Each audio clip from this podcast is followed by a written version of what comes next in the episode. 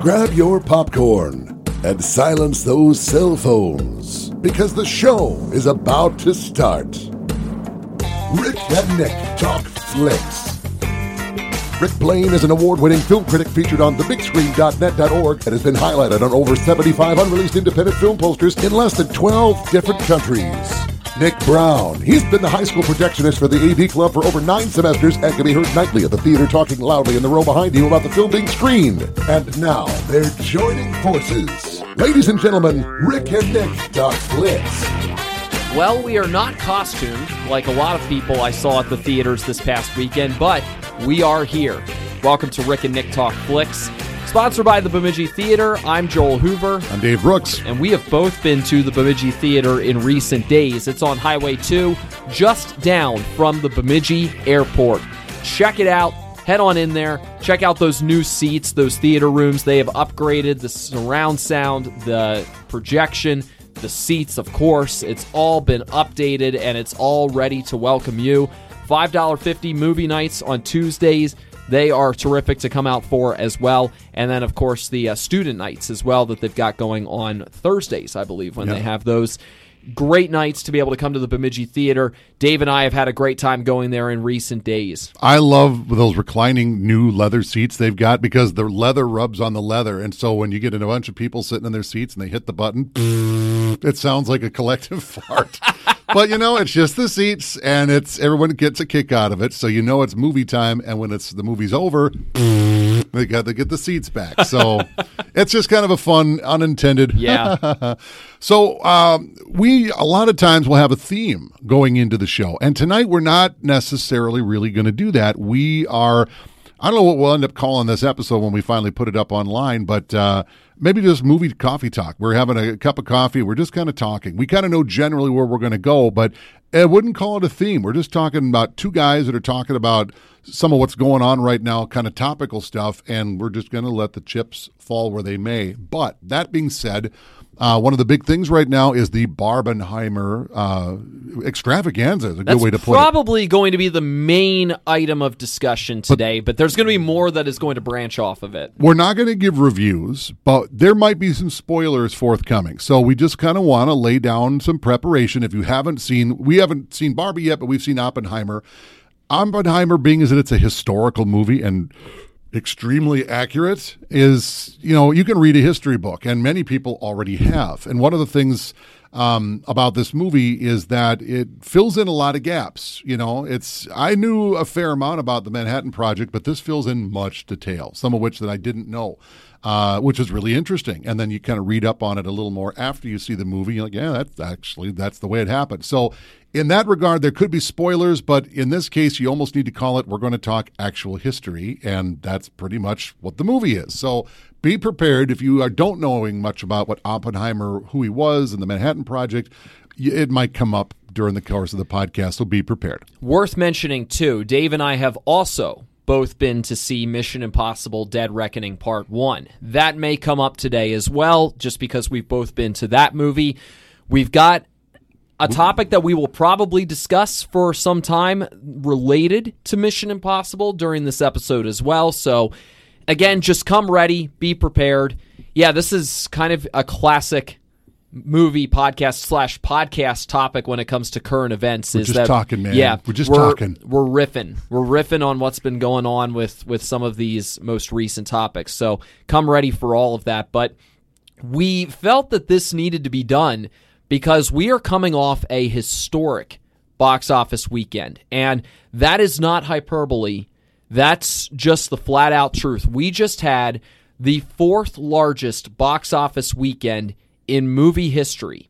It is the largest since COVID-19 as well, which for Dave and I, who have championed the movie-going experience and the theater experience, we're celebrating. We are really celebrating because was cake? Did I not get cake? If we're celebrating. Well, we might as well have some because this was a great weekend if you believe in going to the theater and going to the theater to have a movie-going experience. It was an experience this past weekend. Well, not just for the seats. Yeah, not just for the seats. It was really, really cool. It wasn't just an internet meme. It wasn't just a trend on social media. This became a real thing. Let me give a few of the numbers here.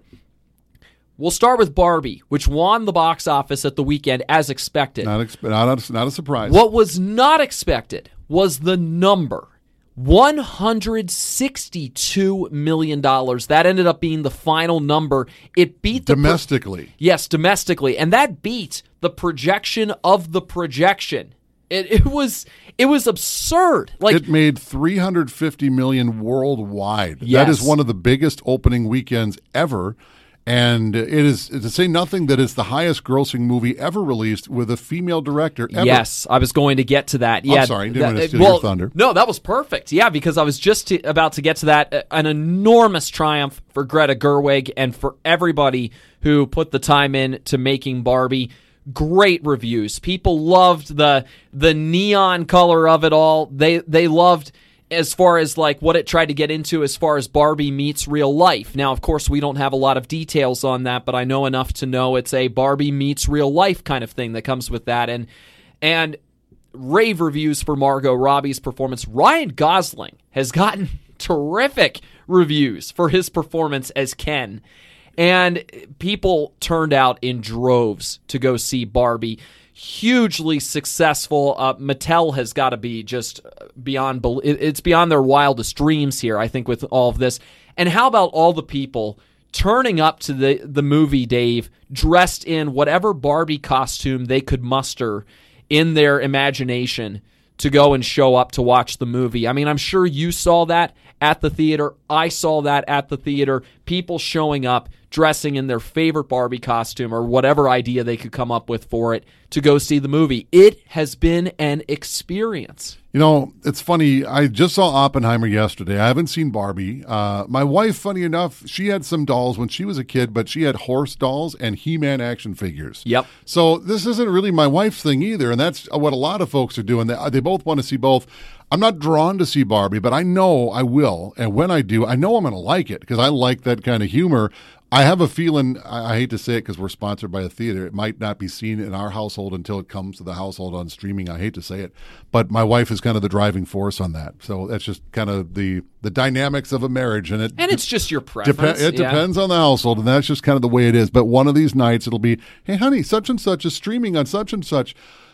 All right. And then it'll be one of those where, you know, I didn't think I was going to like it, but I really liked that. I had to struggle to get her to see the first Avatar. I don't want to see blue people, let alone pink people.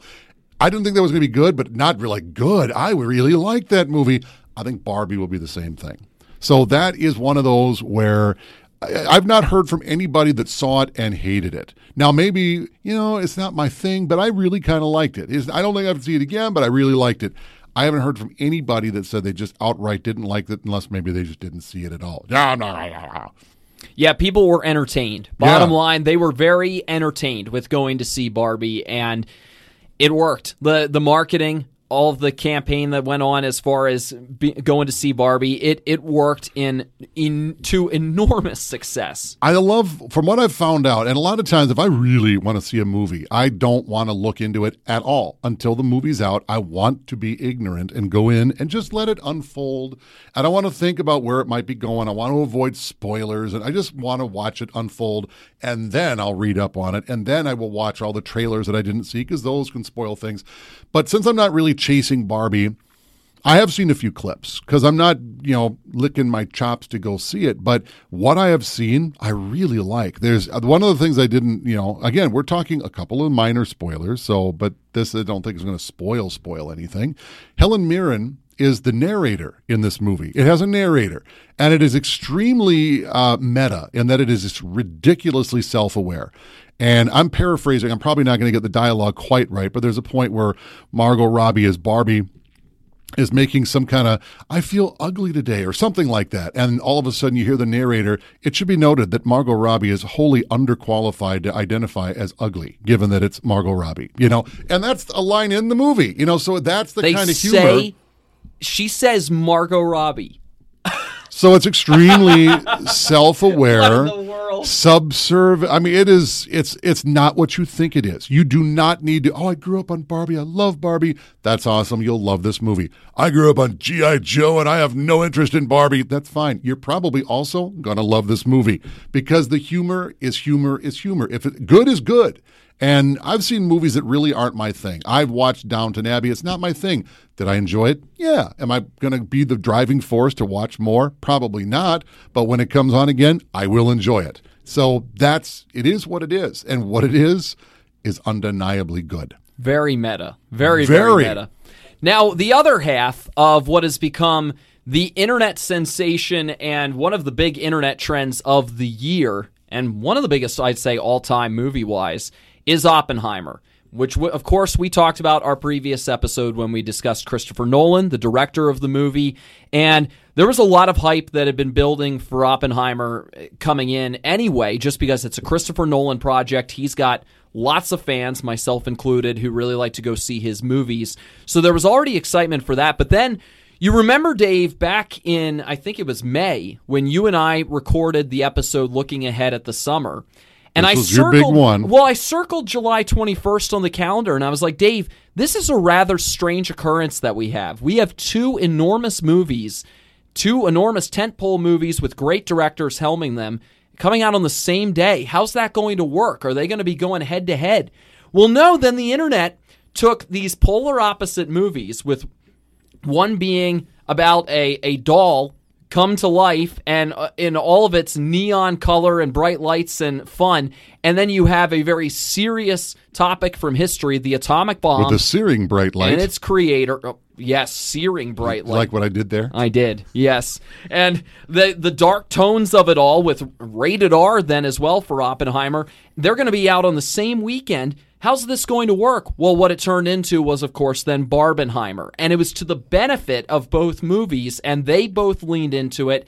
And Oppenheimer, which was tentatively slated at about a $50 to $55 million release, I think is what people were looking at, opened at $82.5 million, the largest non-Batman opening weekend in Christopher Nolan's directorial career. Now, hold on. We got to take a minute here. No, wait a minute. You're saying 150 or whatever the number was for Barbie and 80 for... That's a huge drop. You got to keep in mind the accessibility here. You got one movie that's PG and it's all pink. It's PG-13, I think. PG-13. Very accessible. Now you got a rated R movie, so if you're 17 or younger, you're technically not supposed to be going in.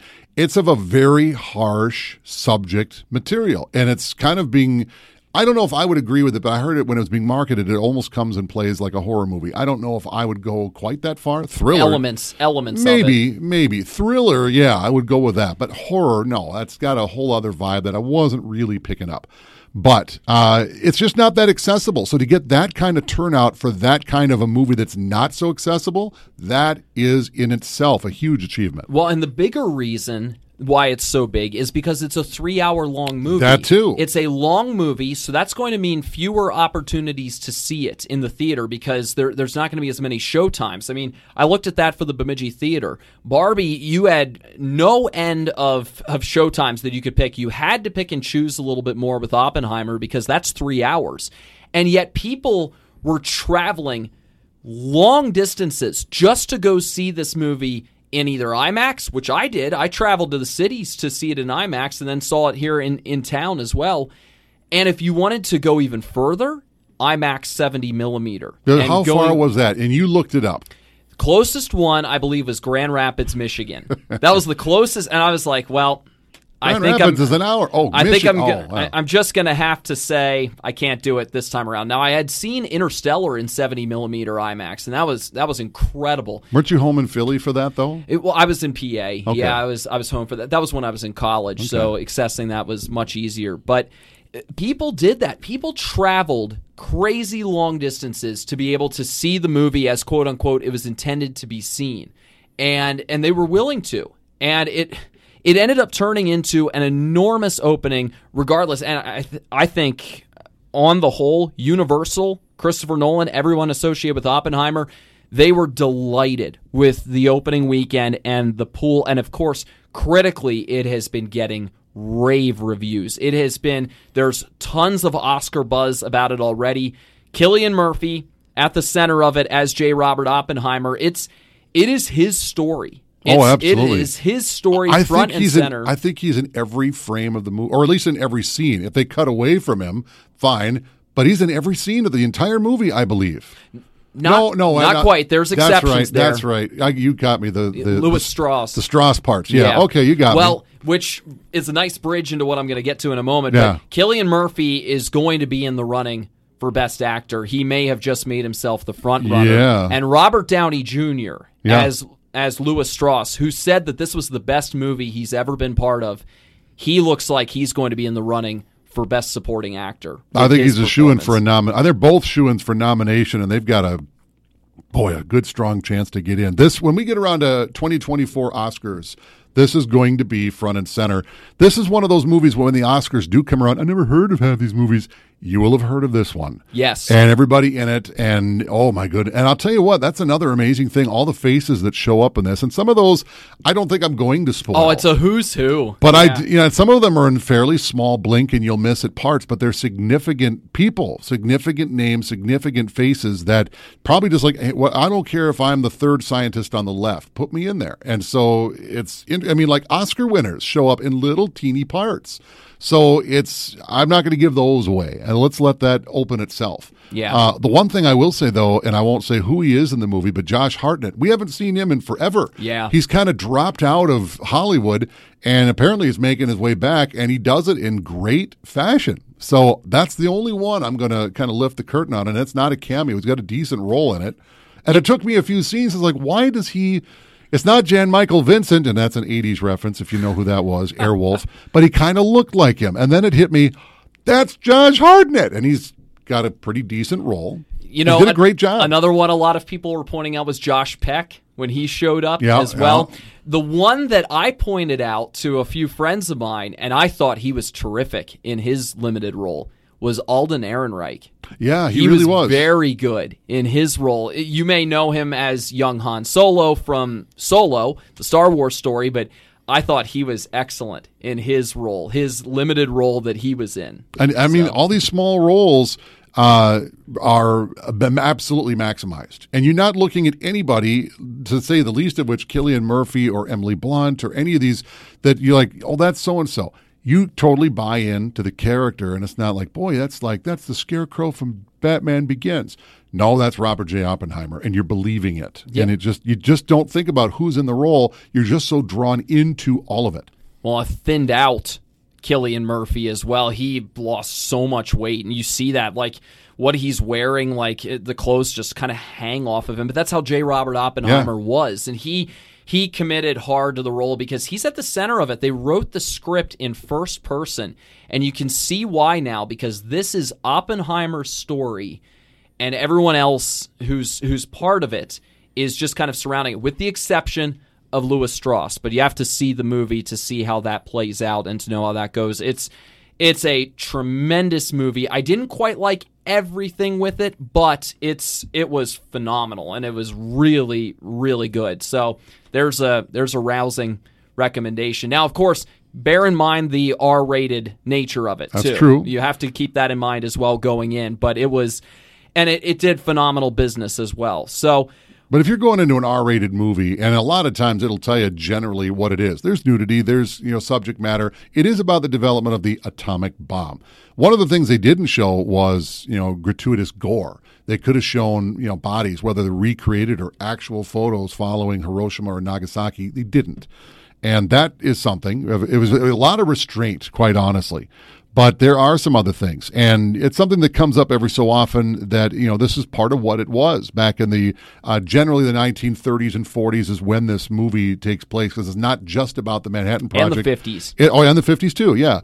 This is during the Red Scare, so communism is a huge thing in any movie really set in that era, and was he part of the Communist Party, was he not? And that is one of those things that can get kind of tricky and testy, and especially even in this era, but it's what it was. So they're not pulling punches. Jason Clark's role comes to the forefront in that regard. But so what we got then was this tour de force that was Barbenheimer. Now, there were other movies that did pretty well at the box office this past weekend. Of course, it was the second weekend of Mission Impossible Dead Reckoning Part One. Sound of Freedom has been doing really well as well. So all of it added up to the fourth largest box office weekend ever, the largest since COVID, which we're celebrating. How did Barbenheimer work, Dave? How did this happen that we got something that should have been polar opposites bouncing off of each other, but became two things that came together to make a tremendous weekend for Hollywood during a time where Hollywood is kind of taking its lumps right now? That's a very good question, and I don't know if I've got the answer yet. I do know that initially when Nolan found out that both movies were going to come out at the same time, initially he wasn't really pleased. He kind of wanted the stage to himself. Something has happened over the last little while. I mean, you could think of any other example in history where this big movie and that big movie, and they all have fast food tie-in commercials and toys and video games that they're battling against one another. Well, who's going to club the other's brains in better? And there's no reason that wasn't going to be the case for this, because it was such a mismatch. I mean, you got a hard, gritty R-rated versus the world of pink in Barbie. That just there's no way you could stitch them together. It's like trying to sew metal onto fabric. It's not natural. But for some weird reason, they came up with the perfect Mad Max outfit and made it work. And I still don't understand how that worked and how they found some natural ground to kind of bounce off of one another. I think this is one of those you almost need to get some time to figure out, well, but they lifted one another up and they were there for each other. And even the cast of Barbie were sending love to Oppenheimer and vice versa. I've never seen anything like this before. And boy, did it pay off. People were buying tickets in advance for both movies. Which would you see first?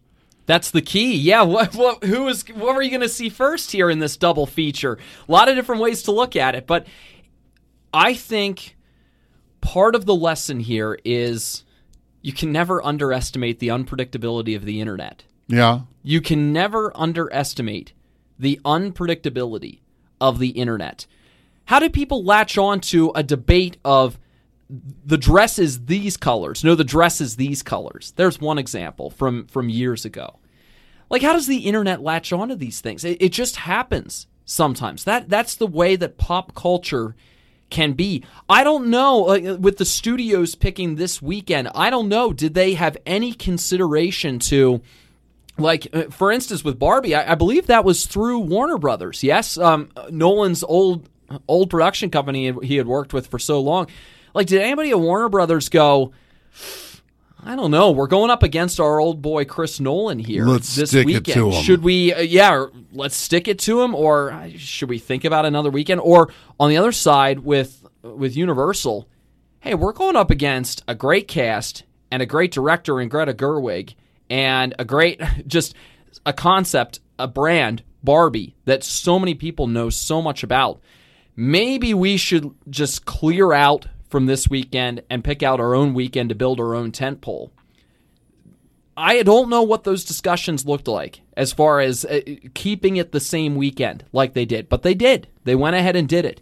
And it set the stage then for people just to have fun with the polar opposite nature of the movies and roll with it, with the funny memes that I saw out there of mishmashing together the two posters, or finding way, like the plumes of pink dust that I saw out there that existed on the internet scape. I just don't know. The internet can be really surprising like that sometimes, and can be really amusing like that sometimes. And you put two polar opposites in there like this, and you suddenly get some creative people who find a way to put their two titles together. Two simple titles, by the way. One word, Barbie. One word, Oppenheimer. There's no Indiana Jones and the Dial of Destiny where you're stretching it out with a very known entity in there, or Mission Impossible Dead Reckoning Part 1.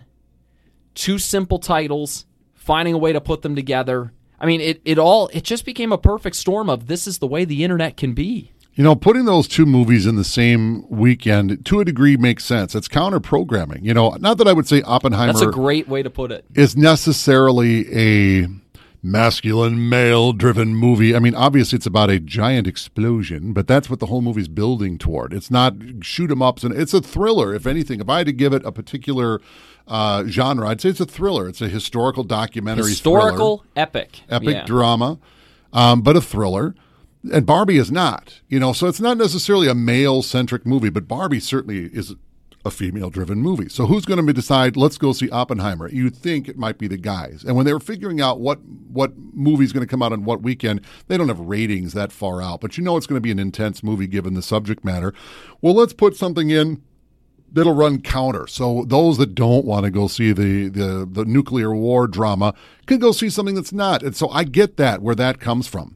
Sometimes some things happen to kind of, you know, riff a little further off of what Hoove was saying. Some things naturally lend themselves to be mocked, to be celebrated, to be enjoyed, to be, you know, stirred up into something else. And maybe it was just the nature of, you cannot get more opposite than nuclear mushroom clouds, the very first that ever dropped, and then the two that ended World War II, and pink, everything, Barbie, Dreamhouse, Malibu.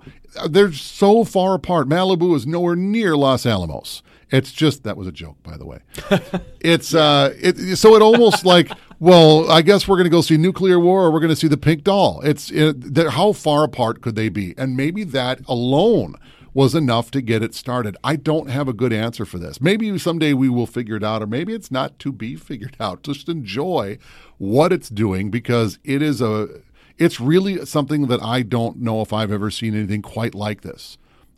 Maybe Phantom Menace, when that came out. I remember the teaser for Austin Powers, if you see one movie this year. And this was the Austin Powers trailer. See Star Wars. If you see two movies this year, see Star Wars and then see Austin Powers. And that was the trailer. I mean, that's the closest I can come with, where one paid homage to some other movie that it was going to be competing against. I've never seen anything quite like it. I think a sidebar one of this is, if you put together really good marketing, it's going to pay off. I mean, Barbie, it was all sitting out there for the marketing campaign that would come with this. Very easy when you have a doll like Barbie at the center of it, when you have all that comes with that product. But they found a great way to be able to market it and have fun with it and make it a relentlessly fun and entertaining marketing campaign. Oppenheimer went its own route when it came to the marketing, beginning last year with, there was a place you could go on YouTube, I think through Universal's page, where they had a running countdown to the date where, in advance of the movie, it would be the anniversary of the Trinity test itself. And it was a continuous clock, and it was a continuous showing of July their first 16th, teaser. Isn't it? Yeah, it was a continuous running teaser trailer over and over loop with... Every time on it, it would show the time at the bottom to when the Trinity test took place, like the anniversary of it.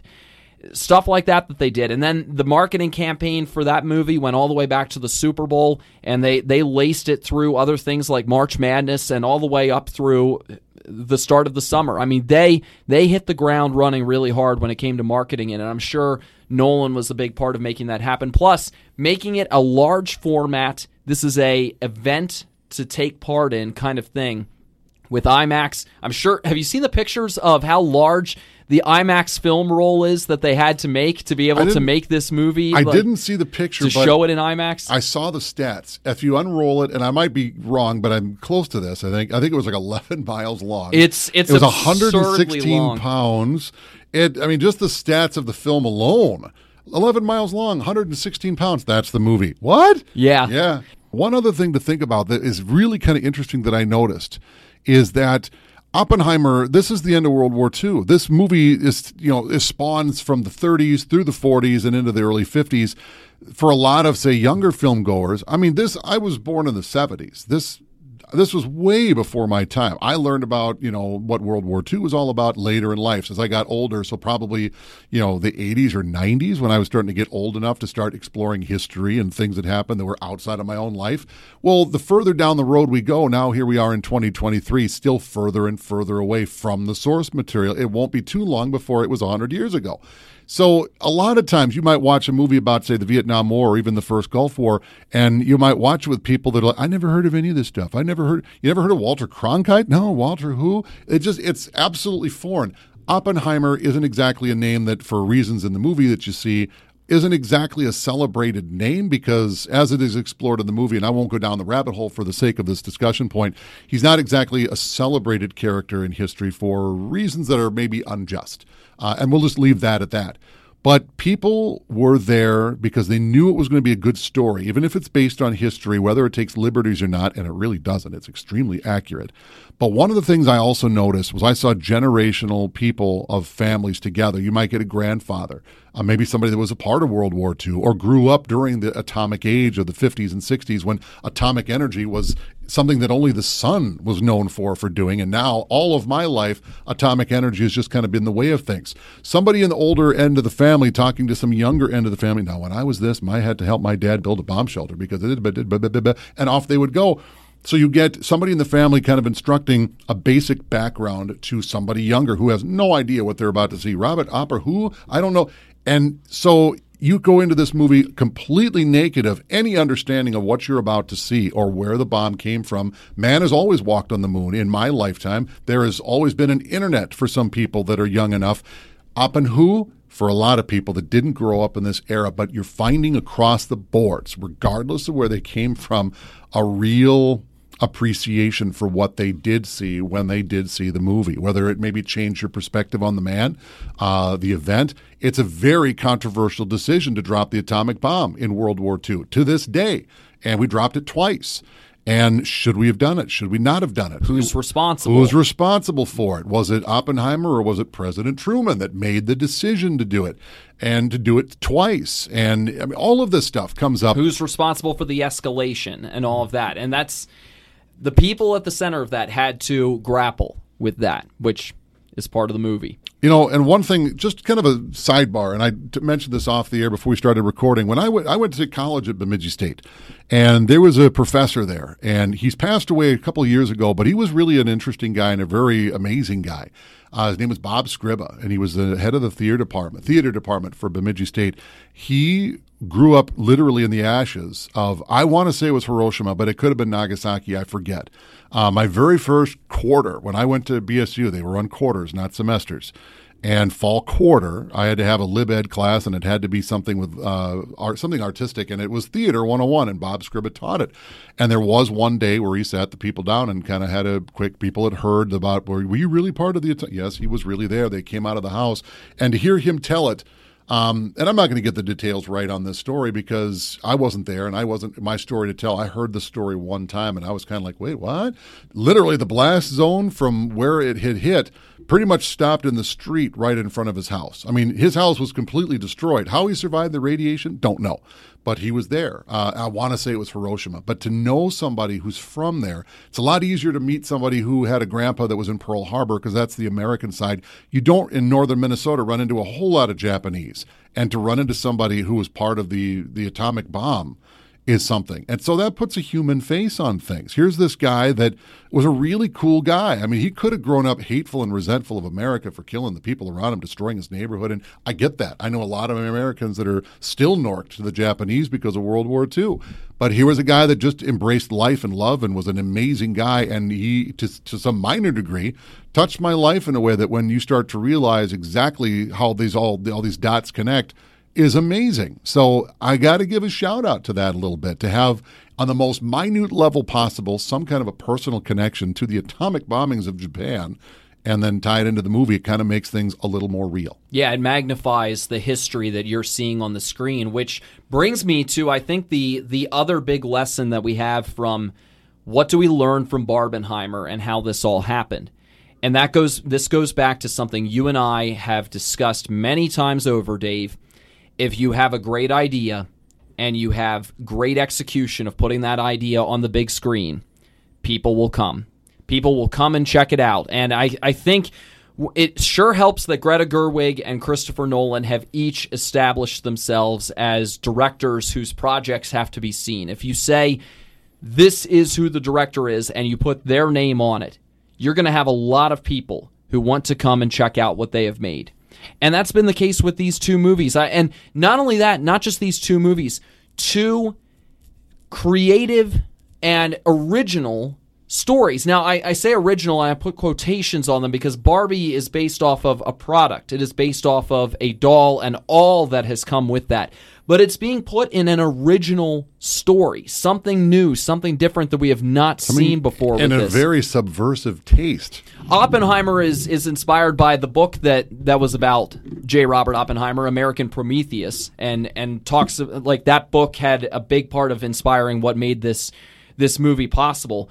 But this is still, and even though it is history, it is a telling, like, historical epics have always had a place in movies. And they, I think, will forever have a place in movies because they tell a story from a moment in time. And yet they're doing so when it comes to adhering to history, but at the same time trying to do so in a way that is going to present it on the big screen. And it's not as if we are watching some kind of latest movie in a long-running string of movies or a long-running franchise. This is a standalone project that's being done here that has its basis in a book. How often is that done these days? Are you saying you won't go see Oppenheimer 2, the musical? Oh, my. Oppenheimer 2, the musical. Boy. I don't even know how you Shade more pink? I don't even know how you would put that together. But in any case, like, you've got something that is being done that is original here, that is an original creation with directors who are very creative in being able to make this happen. And that's and people notice that and see that. It's not just that they're getting great reviews. They're getting staggeringly good reviews, and people are coming out to see it. And that lesson remains true. It remains true, and it's so good to see that with two movies that are their own creation and are not part of some franchise in some way. I don't know if it's a new lesson, but maybe it's a reminder. I mean, I think that's what it is. To pull a line from Field of Dreams, if you build it, they will come. And if you build something that's good and that people want to see and to some degree is marketed correctly, they're going to go see it. And this will segue into maybe the next thing we'll make our way into here. But, you know, the whole thing about... One thing I think we're seeing that is not here is really a competition. Barbie won the box office, but you're not hearing that. You're hearing about how both movies seriously overperformed as far as what people expected from them, Barbie in particular. It's not a surprise that Barbie took the #1 spot because it was so accessible and everybody could go see it, and it was a breezy, hour and 45 minutes, something like that, a little less than 2 hours, which is a pretty standard length movie. People wanted to see it. Now, I get that not everybody's got such a disposable entertainment budget that they can just go and see movies, every movie that they want to see. Well, we're going to go to see 3 movies this weekend and 3 next weekend, and some people can do that, but a lot of people can't. People have got things going on. Money's tight, and all of these different reasons. But if you really want to see it, go see it. But a lot of times people kind of get that narrative out there that this is the one weekend you get to see it. And this will also lead into our next subject, I think, to a point, is that you have such a limited window now to go see these movies on the big screen before they get yanked off so they can be streaming somewhere else. But they're going to be playing for the next couple of weeks. So if you got to see one or the other this weekend, you didn't have the money for it, you didn't have time to, your next paycheck will be coming in this week. The movie that you didn't see this past weekend, you can go see it this next weekend because it'll be out. Plus, we're getting into August, which is a little more on the quiet side. You've got The Haunted Mansion coming out this weekend. That might be the next big thing, but if that's not your thing, fine. Go see one of the other ones that you didn't get a chance to. Well, we had that soccer tournament, that first Indiana Jones weekend. We didn't get to see it. Then we did see Mission Impossible. There was Barbenheimer. It's still playing. You can still go see it. So there's that lesson too. If you want to see it bad enough, you will. And one of the rare things were people buying tickets to go see both movies, not just the same weekend, but the same day. The same day, yep. So if you want to see it, see it. Don't let some idiot voice, and it's not attached to anything other than a movie marketing machine, tell you what to or not to see. If you want to see it, go see it. End of story. Now, on the flip side, you already alluded to this just a moment ago. We have a movie like Mission Impossible Dead Reckoning, getting very good reviews, very, very strong reviews. Dead Reckoning Part 1, I should add. Didn't open especially strongly its opening weekend, and didn't stand a chance this past weekend. It dropped almost 65% from last week as far as the intake that it had at the box office. Which is quite a drop. It is, but it didn't even have that especially strong of an opening weekend for starters anyway. It underperformed. So the question is why? Why do some not hit that strongly, even if they get great reviews or are doing well like that. Why is that the case sometimes? That's a question that you posed, Dave, and that you've been pondering especially strongly. So why is that the case? I wish I had a magic bullet answer for that simple question, but I don't know if it's that simple. But I also think that part of what I was saying is that people have a limited budget. Well, I'll see when it's on streaming. I get that. And that is absolutely a problem. And the theatrical window, back in the day for the longest time, some movies might play for a long, long time. I mean, months in the theater. Forget about Memorial Day weekend. If it opened Memorial Day weekend, odds are pretty good it was playing on some theater somewhere Labor Day weekend. Yeah, you had to wait forever for the movie to get released on, remember VHS? Yeah, waiting that long, or even just DVD. Like it was forever about, sometimes. It was about 6 months, roughly. So if you had a movie coming out Memorial Weekend, early June, then that would be the big Christmas present that you'd be having 6 months later. You know, Batman came out, I forget what date it was, but it was like early June or somewhere in there. And it was like the big, if you love this person in your family, show them you do, or you'll hate them and they'll hate you forever if you don't buy them Batman. And everybody I knew got Batman on VHS because that's the way it was. And it was 6 months after that, about a year after it had come out in theaters, that it might be on HBO or Showtime or whatever. And even longer than that, like at least 2 years before you might see it on the NBC Sunday night movie. And that was just the cycle. Now you get a movie out, and already you can see people sitting that run these theaters, that run these studios, rather, sit there looking at their watch, tapping their toe. It's been 15 minutes. Get it out of this theater so we can get it streaming online. And it can't go without being mentioned. This is part of the reason, a big part of the reason, that Christopher Nolan essentially walked away from Warner Brothers and went to Universal, because the day and date release of Tenet was a big part of that. I don't want it being released day and date. I want it in a theater. If you're going to put it on a streaming service and use this to launch it, people aren't going to go see it in the theaters and all the other stuff that goes with that. That's a whole other conversation. I think that's part of it. You can't tell me that a brand new movie is the only way you're going to get people to get onto a streaming service. If you are, let's say, Comcast, and let's just stick with Comcast. They own Universal. They own anything that is Comcast. That's them. That's Warner Brothers. So you see a lot of Warner Brothers movies on HBO because that's Comcast. You'll see it on Max streaming service, formerly HBO Max, because that's Comcast. It's all in-house. So what is the problem, and what's the cost of having a movie that is already your movie and putting it out on your stuff? On top of that, it's not like they couldn't have a Paramount movie or an old 20th Century Fox movie, whether it's new-ish or even an old classic. You kind of rent those. You rent the rights to be able to show it on a streaming platform. Forget about exclusivity. If they want to have, like, let's say, the Alien franchise on 20th Century Fox streamer, that's not to say Paramount Plus couldn't have it also, because I'm not going to go buy a specific streaming service just because this is only accessible there. A window is fine, but for eternity, no. That's the dumbest thing I've ever heard in my life. But the fact that it's almost like you need to see it on streaming and you need to see it on our streamer and only on our streamer. It's been in theaters for 15 minutes. It's done now. Get it out of there. Get the next. Then you've got barren wasteland on the theaters. You're going to make your money on the big screen because that's what it's for. I pay $10 for a streaming service. I don't pay extra money because such and such a movie is on there. I don't see how you're going to be able to make all your money back by demanding to get it on a streaming service that I'm already subscribed to. Make your money for that movie. Put it on the big screen, and in 6 months, a year, whatever it is, then it shows up on that streaming service. But why the light take for Dead Reckoning? You know, that's the big question. That is a good question for that movie, but it also, it's not just that movie. There have been others too. Yeah, there's been a lot of them, and it seems like there's not any scandal that I'm aware of. The Flash was another story.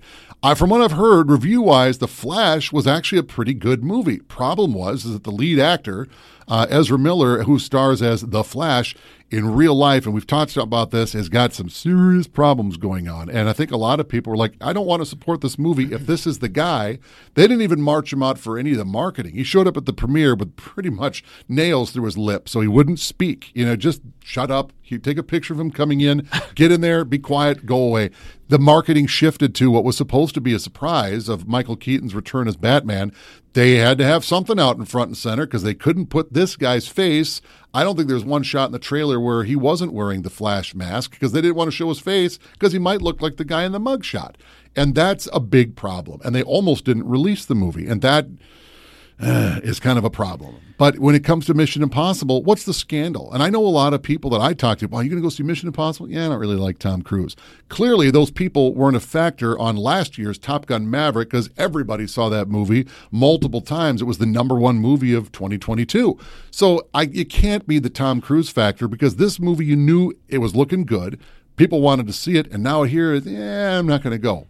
I don't have the answer to why the wait. I think my best guess that I can give is I think more and more people are dealing with something akin to a franchise fatigue. Maybe. And I don't think that's just limited to superhero movies nowadays. I think some movie franchises, I think this is the case with every movie franchise. Every movie franchise has to contend with reaching a certain bubble. Point, reaching a certain pinnacle, a peak, you get to a certain point where how can you grow that much more beyond this? How can you do that much more beyond this? Star Wars, has started to encounter, I think, the goose that lays the golden egg kind of issue in a different way. Different problems. But everybody deals with it. That's the point there. Look at the Fast and Furious movies. You're going to have your fans who will show up no matter what for those movies. But I think a lot of people, you're rolling your eyes at me. You and I feel the same way about those movies, Dave. We are among the people who I think when those movies reach their peak and in terms of viewership at the theater and interest in it, people reached their peak and went, another one? Again? All of those things. Every franchise, I think, has to grapple with that and deal with that at a certain point, even if they're bringing in big money and getting a lot of people to come and see their movies. I think Mission Impossible is facing much the same thing, where they have had a great run of movies, the last few movies. You and I have been in agreement about that. They have made some great movies. They have been entertaining action flicks. They've done very well at the box office. Now we've got another one that's coming along where... yeah, you see some great stunts that were out there in the trailers. And I was planning to go see the movie in advance anyway. But it is also a Part 1. It's a Part 1 attached onto it. I think some of the thought was, is this the beginning of the end? Well, now we're kind of getting indications that no, this is not. And unfortunately, the Mission Impossible might be starting to go the route of Fast and Furious, where it's rather than a Vin Diesel-driven kind of franchise that has no signs of stopping, it's a Tom Cruise-driven franchise that has no signs of stopping attached onto it. Rather than this is like the beginning of the end kind of spectacle here that we're going to get, it's it's just another marker in the journey of the Mission Impossible franchise. And you're going to keep people who are interested in the series, but you're going to lose people, I think, at a certain point, too, because you simply are just churning out new stories, different stories, but nothing that's really new that is demanding your attention to go and see it. And that, again, all of that is purely me giving a guess from what I see. But that's what I'm seeing, I think, is more and more as the franchise formula continues to pile it along. And Mission Impossible is not as new, quote unquote, as it once was. There are some of what you say I agree with, some of what you say I don't agree with. And that's fine, because I think it's highly subject to debate. What I just laid out, all of that, I think is highly subject to debate. That's just what I'm seeing based on what we've seen with superhero movies, what we've seen with large tentpole franchises that we have, is that there comes a certain point where, less can sometimes be more. I think James Bond taking a break right now, not the worst thing in the world. Speaking of another franchise where reinvention has happened time and time again, breaks are not always a bad thing. It might be about to happen again with a new Bond. It could be a new reboot like when Daniel Craig, but that's another story. Right. Look at Star Wars. Breaks in Star Wars ended up doing a lot for them. Twice it was the case. Now it's, are you overcooking the goose? That's a whole other story. I think when you're talking about a franchise, you're talking about a couple of different, why is there another movie? Is it a money grab, or is there really something to say here? I'll give you a really good example of something that is good for good's sake. When they were going to do this spin-off from the Karate Kid movies, Cobra Kai, I was like, it seems interesting, but is it just some nostalgia thing where we're going to get these guys together, or do they really have something to say? My God, they've got something to say. And I don't know if you've seen the show, Cobra Kai. I've heard excellent things about it. I haven't seen the newest season, but I've seen the four seasons that have led up to the newest one. I haven't got a chance to watch the fifth, I think it is, most recent season, but so far it's awesome. And everybody that is still alive, Pat Morita is not, unfortunately, but he's still very much a part of this show in a lot of ways in spirit. They have something to do, and people are getting into this, and not just because of the quote-unquote legacy characters, but the new characters. They are building off of what came before and building something new, and it's excellent, and it's well done, and we got something to say here. And they know when they get to the end, they're going to be at the end. Stranger Things is hopefully going to take that lesson too, because I don't think there's a whole lot more gas in the tank, and apparently this next season will be the last one. We'll see. Star Wars was a money grab in some ways. It just was not well executed. Fast and the Furious, Vin Diesel needs some vacation villa money, and it's running thin, and, I got to get the family back together and pad the wallet, because these movies aren't that good. They're just not. There's a couple that are, and I'm not trying to knock it down. It's just, let me put it this way, it's not my thing. I like some movies of a certain type and others I don't. And if it's a movie that you like and a franchise you like, that is awesome. There's some movies I love that are straight up trash, and I love them. So that's okay. It's okay. If I don't like it and you do, that's okay.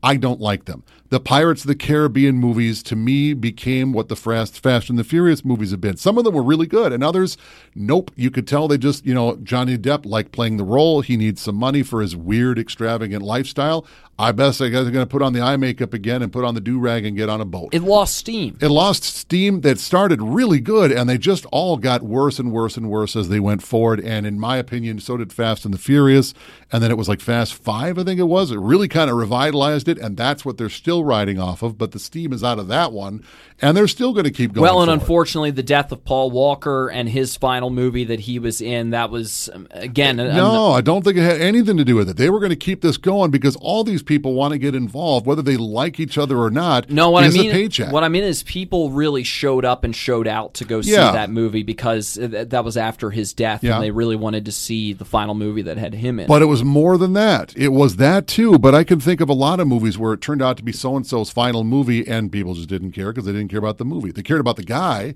but they didn't really care about the movie. Give me a reason to go, and it's not just so-and-so's final movie. What was the bank robber movie with Robert Redford, the last one that he did, or almost the last one he did? It wasn't like a box office sensation, even though Old Man and the Gun. Old Man and the Gun, there we go. It wasn't some box office smash because this is the last time you're going to see some... It just didn't matter. It was a good, fun, quirky movie, and it got a good response for what it was, but that's not what got people to go see the movie. If it's a good movie, great, but if it's just Redford or Paul Walker sitting in a chair picking his nose and telling stories, I don't think I'd want to see that. That's just the way it was. It found a way to revitalize, but it just isn't going.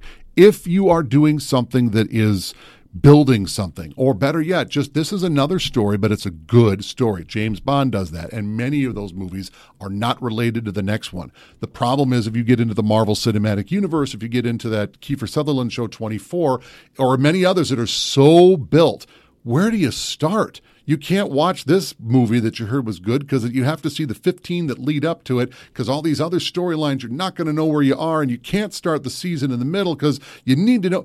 I don't want to do that. I just want to sit down and watch it. And one of the nice things about Bond is it doesn't matter if you start with Daniel Craig or Roger Moore or Sean Connery. They're all generally disconnected from one another until you get to the Craig movies, and then they're kind of a loose string. When it comes to the Mission Impossible movies, you didn't necessarily need to know all the background to get into it. They were, generally speaking, standalone movies, with the exception of maybe Ghost Protocol leading into Fallout, I think it was. Rogue Nation into Fallout, one of those two, with the Syndicate. That was its own kind of a thing. Yeah, that was Rogue Nation into Fallout. But one of the benefits that came along with this movie that might work against it, when they did Avengers Infinity War, when it was coming out, it was kind of implied, and it was somewhat secretive, that was going to end in a cliffhanger and that there was going to be a year later, the Endgame. If you followed Hollywood, you kind of knew that was going to be the case. But generally speaking, it wasn't their front foot forward. You thought this was going to be the end of this long arc, only to find out everyone or half the people are dead? What? You didn't know that was going to come. And then they showed a little preview of the next one, which would be Endgame, and that was coming out a year later. Maybe it would have benefited Mission Impossible if they just called it Dead Reckoning. And you didn't know that there was going to be a second part of Dead Reckoning, or just call it something not Dead Reckoning, and it's going to be a follow-up that's right after this. But here's the difference. A money grab would be, Lord of the Rings was great, let's do The Hobbit. It's just one book versus the three books, but let's make them all three movies and get people to basically pay to see The Hobbit movie in three parts, three different times. The last Hunger Games movie, the last Harry Potter movie. You know, Back to the Future, let's do a sequel. They came up with a huge idea for a sequel that they only realized after they had kind of written it. This is too big for one movie. We're going to need to make two movies. We'll film them back to back. The Matrix 2 and 3 were like that. They didn't plan on that. That's the risk of doing a part one, part two. But it was we got to make it bigger and badder and bolder than what has come before. We need to build. You've built too much. This needs to be broken up. This is too much. That's not a money grab. That's trying to have a really good story to tell. And in most of those cases, maybe not the Matrix movies, they were pretty decent follow-up stories. And, you know, Back to the Future 2 and 3, I think, were almost as good as the original. But this one, they clearly wrote a big story that I think I'm hoping some of the plot is going to be finally really kind of coming around into the part two. Yeah. It's heavy on action, a little light on the plot, but if it's a part one and a part two, I kind of reserve full judgment until I've seen both parts, because if it's both parts of a whole, then all right. But I liked part one. I really did. But it was a little thin. Two significant issues. One, like you said, a little thin, because it felt like they stretched the story across the movie. Like they really stretched the plot at the center of it across the whole movie, all leading into an end of the movie that has no cliffhanger whatsoever. It's just, that's the end of part one.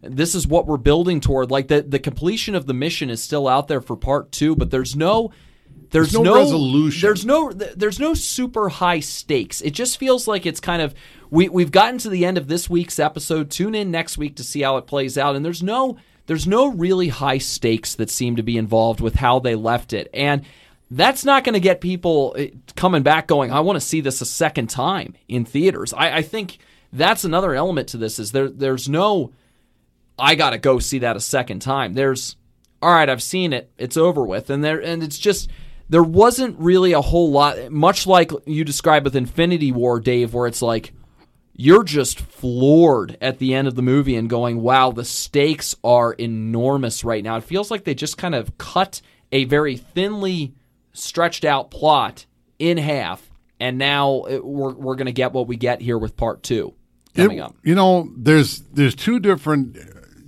barometers for success at the movie theater. Is the movie any good? That's a big thing with me. You know, I don't care if people saw it and didn't like it. I'll give you an example. We've mentioned this before. This isn't the first time we've mentioned it. Shawshank Redemption is one of the best movies. You and I, it's high on our list of all-time greatest movies. That movie bombed at the box office. People didn't see it. They just didn't. It was later when it was shown on cable all the time. What's this? Shaw Hoobies, what's a? And people started watching. This is a good movie. And you got to see this Shaw Hoobie. And it caught on. And now it is one of the more beloved movies of all time, despite the fact it bombed at the box office. Transformers: Revenge of the Fallen is a bad movie. It just is not good. There's not a lot redeeming to it, but it's in the top 10 movies of whatever year that was, 2008 or whatever it was that it came out. People bought into the hype machine. They went and saw it. They didn't like it, but it was only after Hollywood had your money. So it's a successful movie, but it's not a good movie. So when it comes down to Mission Impossible could have done this better, and this part didn't work, and I didn't like this scene, and that it wasn't that. That's great if you saw the movie and you didn't like it because of that. Then Hollywood's already got your money. This was a case of people didn't see the movie because it didn't bomb, but everyone thought it was going to reach this amount, and it came in under that amount. So people, before the movie was even out, decided, nope.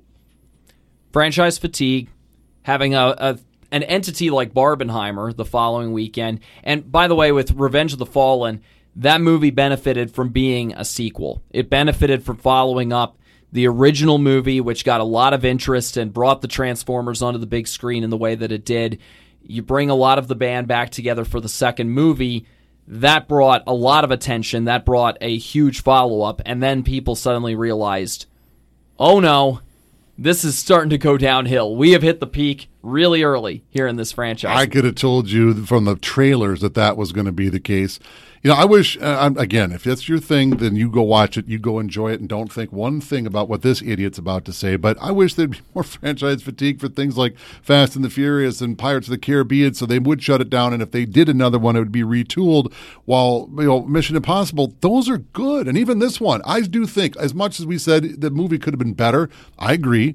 But I think... And we had other gripes with it, too, which we won't get into here. I think that, you know, the first two Mission Impossible movies are kind of their own thing. When J.J. Abrams got involved with the third one, they each, in my opinion, each one got better than the one before. I mean, it was... And then you get to Fallout, which was the most recent before this one, and it was, wow! And then you come to Dead Reckoning, and it's still a good movie. I think it lost a step or two, but I would probably rank it as far as how the movie is somewhere around the third one, which was pretty good. Well, let's count them, though. You have three, you have Ghost Protocol, you have Rogue Nation Fallout. This is Dead Reckoning Part 1. That's 5 movies. That's a lot of movies. And... But they've all been spread out over like 35 years, and the last one that came out was pre-COVID. I think it, I'm not looking it up, so I'm at 2019? It's not been quite that long now, Dave. Like, if we're talking those 5 movies, it's been over about a... No, when was the last year the movie came out before that? Was that 2019? That's what I meant to say. Oh, for the most recent one? Before this? I think it was pre-COVID, so that's 4 years. But at the same time, this franchise has been going for a bit, and sometimes you can't keep the momentum the same way, especially if you stick a part one on your title. That's true, but the first one, 96, it was okay, and we've kind of talked about it passively. The second one in 2000 was, I think, better, but in some ways not as much fun. Then the third one came, and it was like the revitalization of it. This is different from what has come before, and it's really good. And then Ghost Protocol came out after that, and that was like, guys, you need to see this one. This is good. People paid attention. People went. People listened. And Mission Impossible really became a staple again. I just thought this was going to be the end, and it doesn't seem like it's going to be the end now. All right, so it was a great weekend. Barbenheimer, obviously a huge part of why it was a great weekend. And this is where we'll finish out the episode, is discussing that it comes at a time where Hollywood kind of needed something good, because we have... 2 strikes that are going on at the same time. We have the producer strike that's taking place right now, the writer strike. The producer strike was resolved, or that was the director strike. It was one of the other. The writer strike is going on right now in Hollywood, still going on, and now we have the Screen Actors Guild and their strike that has also kicked in, which Dave and I alluded to the last episode that was imminent. It is now underway, and it is off and running. What's going on with this strike? Why is this taking place? As we discussed in the last episode, and we don't have to rehash too much of it. Yeah. A lot of this is about the quote-unquote middle class of actors and the lower levels of the Screen Actors Guild as well. But there are some implications for some of those who earn at the highest levels and the biggest part. The union that's involved here has said the key issues in this negotiation include artificial intelligence as well as compensation from streaming. Those are the 2 big things that are part of why they have been willing to strike over this. And they're so important that they wanted to go through a full labor stoppage to be able to make this happen. And those are 2 very, very enormous ones. Now, of course, the money, the compensation, that is, anytime there's a strike involved, that's always going to be at the center of it. But those are 2 major things. And those are 2 things, Dave, that between COVID and all that happened then and the increase in technology and the advancements in technology that we have, they are very, very significant topics that clearly the Screen Actors Guild is trying to make sure get addressed. And that is why we have an impasse on 2 levels now within Hollywood. And that in and of itself, 2 simultaneous strikes from 2 of the major guilds that run Hollywood. This hasn't happened in over a half a century. 1960, I think it was, future President Ronald Reagan was the president of the Screen Actors Guild when the last time this was a double strike. So that's significant. This hasn't happened in over half a century. So this is something that is absolutely huge and significant, and it has essentially shut Hollywood down, because if you had a completed script, you could shoot, but now you need somebody to shoot the script, and you don't have that either. There are some minor exceptions. Reality TV is one. Funny enough, A24 was working on a movie, and the Guild is allowing actors to work on it because A24 went along with anything that they were asking for. They're like, yeah, we'll do what you want to do. You know, we're just one small, tiny corner. All right, you guys can finish the thing. You guys are the exception. So there's something to be said about this. But I'm also hearing a lot of... It's been a highly successful studio, by the way. Yeah, true. But they're playing fair, it sounds like, and that's kind of the point. So, but I'm also hearing a lot of misconstruity about they made $20 million last movie. I'm not care about their stupid strike. This isn't about the highest, paid, the one percenters, so to speak. Tom Cruise is doing just fine. This is not about Tom Cruise kicking up his paycheck. But you will see big-named, well-paid actors on the line striking, not for themselves necessarily. They're really sticking up for the younger guys, the smaller faces that you don't recognize. On behalf of the collective... Yes. Acting Guild. Yes. So you might see Tom Cruise on the picket line. I don't know if he has been or not. I'm just coming up with a name. Bryan Cranston is one I can think of. Yeah, Bryan Cranston's one that you can say that about, and others as well, where they have shown up, and they're speaking for the people that you wouldn't know their face if they stood up. It's some random guy talking. He kind of looks familiar, but Bryan Cranston will look familiar. He's standing up to speak for these other people. And I'm sure Cranston's doing just fine financially. I'm sure he hasn't made the $20 million paycheck yet, but I'm sure that would come at some point. I hope, because he's certainly worth it. This is about financials, yes, but two things in particular.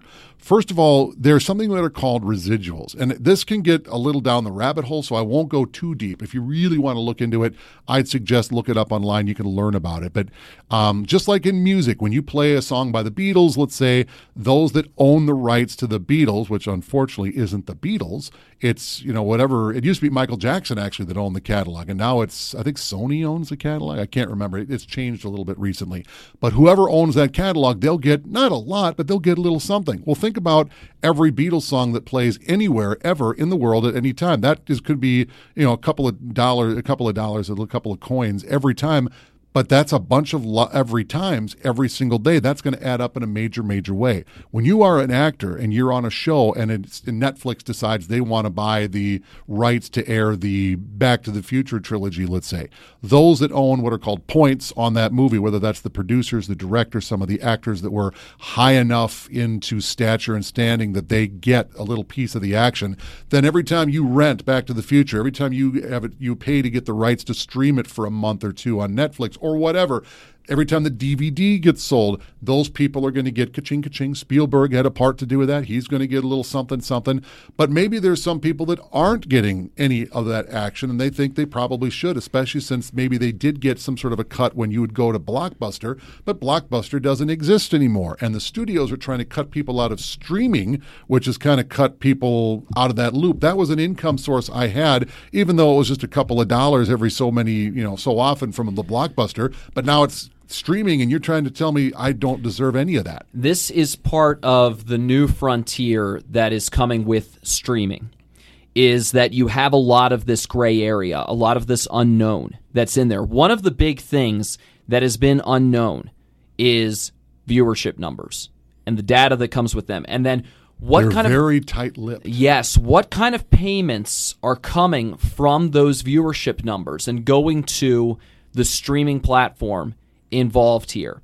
And there's been a lot of clutching that's been going on by those streaming platforms of keeping that data very close to the vest. It's for their benefit when it comes to the general public, and I think it's also to their benefit when it comes to those who are involved in the projects that these streaming services do. Look at some of the big-named actors who have been involved in making streamed content. It's surprising sometimes when you see, hey, this person's on Apple TV and doing stuff there. Hey, this person is going through Netflix and doing a movie through there. It's rather surprising sometimes when you see who all is getting involved with things like that.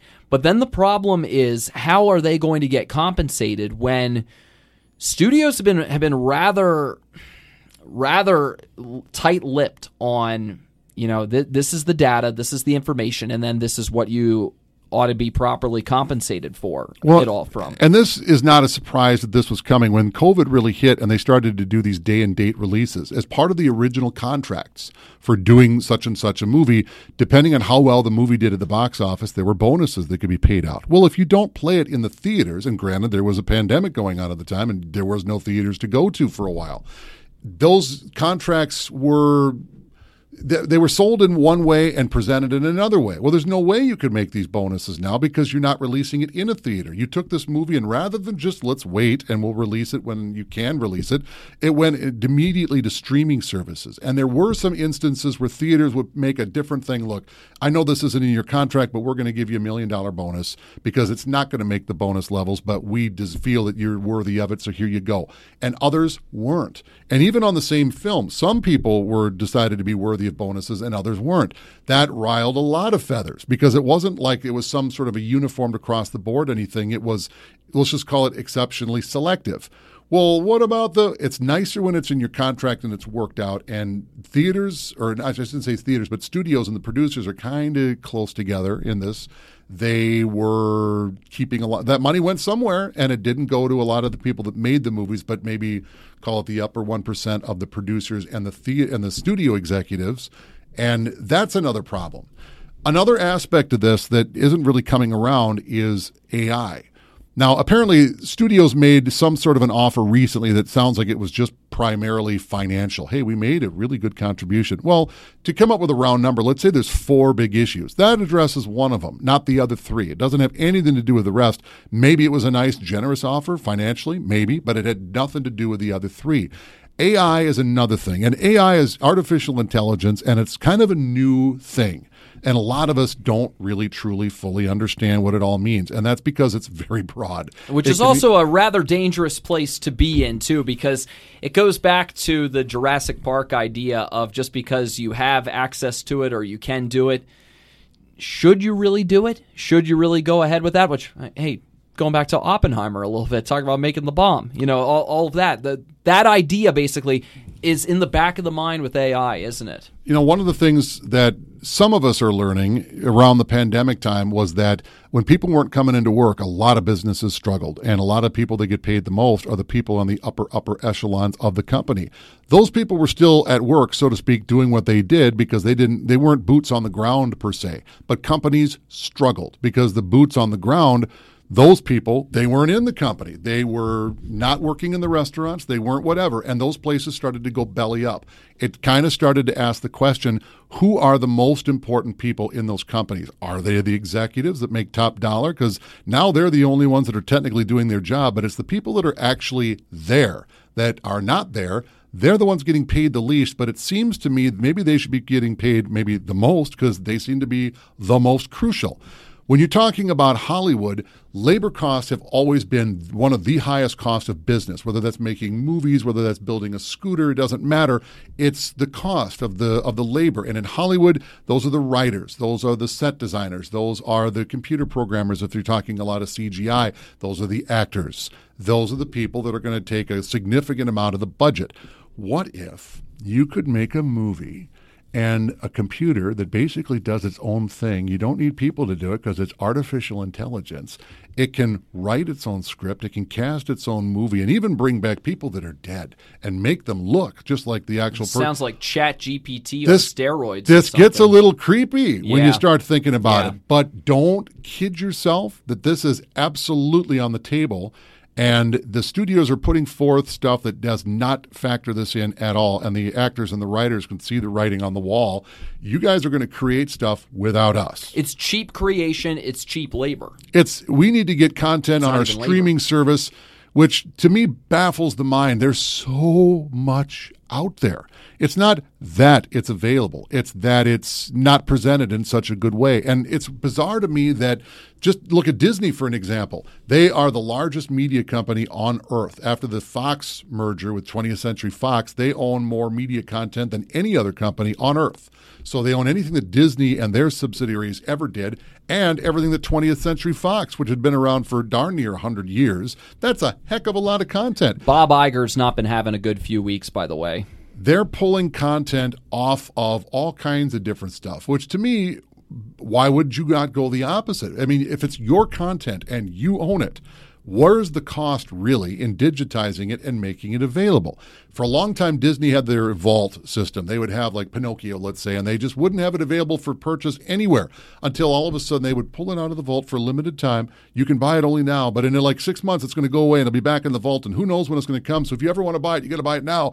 And there's that way of thinking, but I think that's pretty archaic. And if you just don't want to give me content to watch, then I won't watch your content. I'll go to somewhere else, and you'll watch Disney shrink up or anybody else. If you are Comcast, why isn't every show, every movie, everything you own not available right now? This is the era of demand. This is the era of now. You're talking about content. Why is it all buried in a vault? I mean, if you own the rights to it, put it out there. Yeah. And it's how you show it. It's how you market it. It's how you deliver it. You can make something that's 100 years old look spectacular. You never seen this movie, and it's one of the best. You and your family can gather around the TV and watch It's a Wonderful Life or whatever. I don't get it. Yeah, the big wigs in the industry are really catching a lot of criticism right now because, being on that side, I mentioned Bob Iger. He called the strike, quote, very disturbing, called the demands of the union, quote, just not realistic, said that it's all going to, quote, have a very, very damaging effect on the whole business. Yeah, Bob, it's going to have a pretty big effect on your very large paycheck that you get for being the CEO of Disney.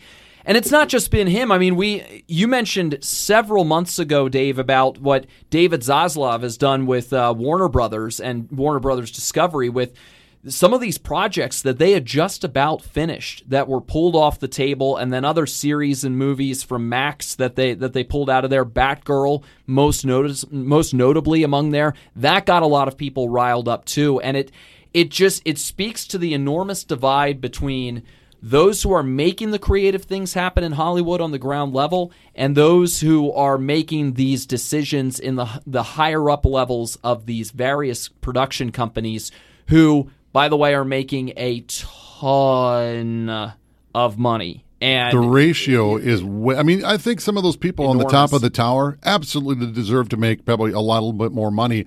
But the problem, though, is you go back far enough, you go back to, say, like the 1950s, and the ratio between the top earners and the bottom earners compared to what that same ratio is now is gargantuan. And that's where the streaming element is such a significant one, because there are question marks of, is there fair compensation that is coming from what is happening with streaming, or is it going in the pockets of the higher-ups of these companies way more than those who are making all of this possible? So these questions are going to have to be resolved. There's going to have to be a real facing the music kind of moment that's going to happen here all around. Like, we don't know. According to what was floated out there from one source, I think this was according to the studios, there was a deal. They claim that the Screen Actors Guild walked away from a deal that would have given them $1 billion in compensation and benefits increases. That's what they're saying. Is there truth in it? I don't know. It's a part of a they said kind of thing that we've got going on here on the strike line. And it's not just about money. I mean, at the bottom line, it's about money. But even more than that, if AI is going to do your job for you, you're not going to need you, and you're not going to get paid doing what you do as an actor. And so it kind of comes down to money, too, because you won't have a job anymore. And can AI really do it? I'm not interested in that, honestly, and because it's not about, well, let's just see what AI can do. What it really is how can we make these as dirt cheap as possible? We can cut out the writers. We don't need them anymore. We don't need these high-paid actors anymore because we're just going to have these pretend people. We'll just program the computer to make the most sexy face you've ever saw and the best dialogue. It isn't going to work that way. It just isn't. So if we can make them cheap and make a crap load of money, then we're going to make out like bandits, and that's all that they're looking at. Well, I'm going to go back to a lesson that I keep thinking about when it comes to the realm of sports, which I'm very connected into, and I think is one that applies here and attaches on to lessons that we talked about earlier in this episode. It's that how important is it to find new money in your industry and how you go about it? Like in sports, the world of sports, it's a constant thing of we've got to go overseas. We've got, like the NFL, for instance. How do we create more revenue? Well, what if we had a team in London? What if we created a franchise that existed in London?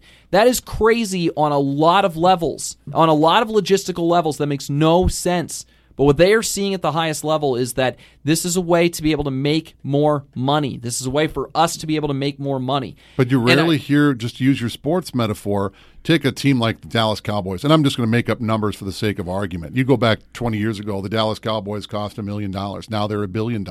How could it rise that much in that short amount of time?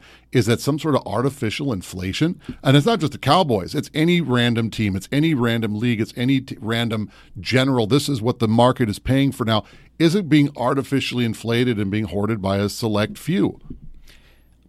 It stands to reason that you would think so with some of the owners that are out there that maybe like, but they see it as, let's just get more. We want more, rather than being content with. You're absolutely right. They want more. Being content with this is growing naturally on its own. How important is it for you to grow it in a way that says we got to do things that are kind of unreasonable? I think the same thing applies here when it comes to making movies. We have talked in this episode about appreciating two directors who have really painstakingly crafted creative films and have put them together, and how these movies at their best. A lot of people, I think, are seeing through the fact that a lot of movies these days are the result of marketing / what kind of dollars are we going to get out of this, and let's create a movie that if it hits this demographic and hits this demographic and has this and has this and has market research attached to it, we project that we're going to pull in this kind of money because based on our research, if you have this element and this, it's exhausting because all it has then is it's a think tank movie that's been put together rather than by committee rather than something that has a creative angle to it, a creative touch to it, and that will make its money. Then if you build it, they will come. It that has that kind of element to it. And what's happened is these studios have gotten, I think, lost in the trance of that and the money-making marketing, all the money side of it, and have lost sight of it's the creative piece. It's the creative element that is so important. Yes, you need to have your marketing research. Yes, you need to have those things. How much are they driving what you are doing and what you are making? And you have to understand that people are going to make that happen. Really good, talented actors are going to make that happen. Really good, talented cinematographers, writers, costume people, the people who are going to make your scores for your movie, who's composing the music, the directors, like all of those things. The writers are on the picket line right now too. You need creative people who are going to make all of this happen. You're not just going to churn it out. And you have to be willing to put something out in order to get something back.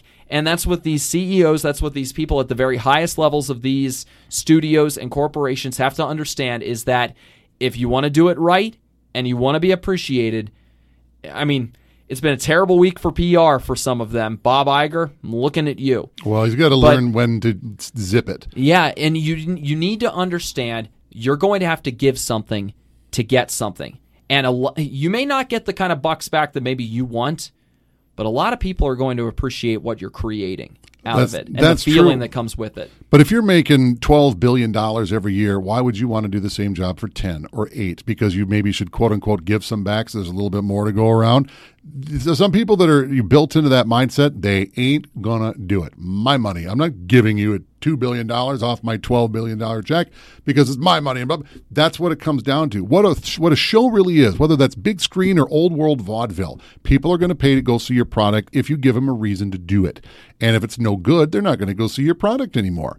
So it's got to be a balancing act between the artistic side and the business side. If it's just artistic and it's just something that's not really going to draw something in, but it's extremely artistic, but not, you might not get the business out of it, but you need to have the business. But if it's just, we want you to come into the room and give us money to come into the room, and if the thing that we're trying to get you into the room to see isn't all that good, hey, we got your money, that's all that matters, then they're not going to come back. You've got to be a balancing act. And when it comes to the studio and the executives and the producers, they're kind of on one side of the equation. Not all of them. Some of the producers are absolutely worthy and wanting to build a creative product. But the producer, for those who don't understand how films make, they are generally the engine that runs this thing. Everybody that's on the film works for the producer. They hire the directors, and sometimes they're the same person. Spielberg is a well-known director. He's also a producer. So some of them wear multiple hats. So we're not obviously talking about all of them. They're going to be the ones that are primarily going to look at it from a business standpoint, and artistic is a means to an end for many of them. If we can get people in the door, that's all that matters. We'll just hype it up. It's a horrible movie. There's nothing good and redeeming about it. Doesn't matter. We got to get him in here, and then we got to find a reason to make him want to come see the sequel, and then the next sequel, and it's a money, money, money, money thing. And that's where, in my opinion, Pirates of the Caribbean is gone. That's where, in my opinion, all these redos for Disney and squeezing every juice out of everything they've already had and others like it. And then you get something that's extremely creative. Now, it might be a Mattel toy, but holy creativity to make this work. There will be a Barbie 2. I like that we finished on this macro topic, and it's a very current events macro topic because, Dave, I think some of the current events micro topics that we've discussed within the midst of this episode, they provide, I think, much-needed clarity to this macro topic of the strikes and the current state of Hollywood, it's nice to the entertainment industry, the bad and the movie good. Industry. Yeah, and sometimes I think you can find lessons within the midst of that. Sometimes I think you can find the light in the midst of that. It's just a question of, do other people see it that way, and are they other people who are part of the decision-making process? And that's, I think, where we're going to see this strike either persist or find its end and its resolution. And I certainly don't want to get political here, but I think you got to call it what you see, is that I think the whole Hollywood strike is a microcosm. Just this morning, we're recording this on a Wednesday, July 26th. That's when we're recording this. As of this morning, it seems that there's a tentative strike hold-off from the UPS. I don't know if you heard about this, but UPS was about to go on strike for similar reasons. And they're not the only ones. It's not just Hollywood. It's not just UPS. And Broadway, by the way. Broadway. And it has nothing to do with entertainment. This is something where it's been a long time coming, where there's still as much money in the world as there ever was. It's just a question of, call it a really weird episode of Hoarders. The money is being held up by a small group of people, and that's it. And they still want more, and they still want more on top of that, and then a little more on top of that, and that'll never end. Well, there's only so much to go around, and there's only so many more people. It's just not out there. This is going to be Hollywood or not Hollywood. This is the tip of the iceberg, and that iceberg is getting a little taller above the water. A lot of things could get shut down, whether that's AI, whether it's pay, financial disparity, which is more egregious now than it has ever been in U.S. economic history. It's bizarre. Something needs to be reworked and reset. It's not sustainable. You need creative driving people at the very top. You need that to be able to make things work. The question is, what are they doing with their money? Where is their money going? Is it trickling down effectively enough? Are they seeing that? And that's where a lot of the disparity. You got to get people that really care about more than just a paycheck. And that's on all sides of the fence. The executives, the actors, there's so many examples of an actor that will get paid like nothing because they just want to work with this director. I don't care. Jonah Hill doing The Wolf of Wall Street, I think he got paid like a couple of boxes of Cracker Jacks to do the movie because he just wanted to work with that cast, and he wanted to work with that crew, and he wanted to work with Scorsese. I don't care where you throw me. Just put me, I want to do this. Anytime, any cost, I don't care. You're not going to see that from an executive. Maybe a Spielberg, somebody would take less. I know Spielberg donated every dollar he made from Schindler's List because he didn't want, quote-unquote, blood money. It wasn't about the money for him. It was a very personal story. It was extremely about something that he was compelled to do and didn't take a nickel from it, not one. And if there's DVD royalties or sales, Spielberg, if he gets something, it's donated. If Elton John gets money from a single, it goes to the AIDS charity. He doesn't take a nickel from any single that he sells. Albums are another story. And I don't think if singles are really a thing anymore, but still, he does pretty good for that. Those are people that clearly care. Those are people that want to see things get better and see the industry, whatever that industry is, move forward. If you get too many people that are all about what can this do for me, entertainment or otherwise, that's where it just gums up the works. And I think we've reached a point, not just in Hollywood, but everywhere, of critical mass. Bottom line, we're not going to have Barbenheimer moments. We're not going to have movies hitting the big screen. We're not going to have new content coming along as long as these strikes continue with the writers, with the actors. They are... Well, there's plenty in the coffers that have already been done and already been made. Yes. But once we start getting into 2024... You know, and even sooner on TV, because it's about midsummer that they start filming the next season that would debut in the fall. They'd be filming that stuff now. You're going to feel that when fall comes. It's going to be kind of a slowly rolled out process, and the longer this goes out, the deeper and the longer out it's going to be. So when we start talking about, when we get around to doing summer previews for 2024, it might resemble COVID a little bit, where maybe things aren't coming out. Yeah, that's part of this reality. And you know what? Everybody loses then. Everybody loses.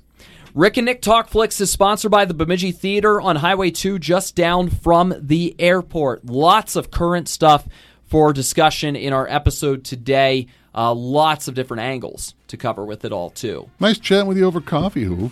Yeah, this was a lot of fun. Well, not so fun on the back end with some of the realities of the strike that we have. But, hey, we got to see a really good movie. You and I both did this past weekend when we got to go see Oppenheimer. Highly recommend it. Go see it. Go see Barbie. And if anything, whether it's a big release or some random obscure, I don't know, but it looks interesting, go see it. Go find it where it's playing and go see it. Especially if it's at the Bemidji Theater, right off of Highway 2 between Bemidji and Wilton.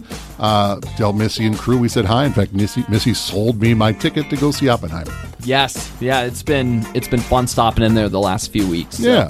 Until next time, I'm Joel Hoover. I'm Dave Brooks. And we will see you at the movies.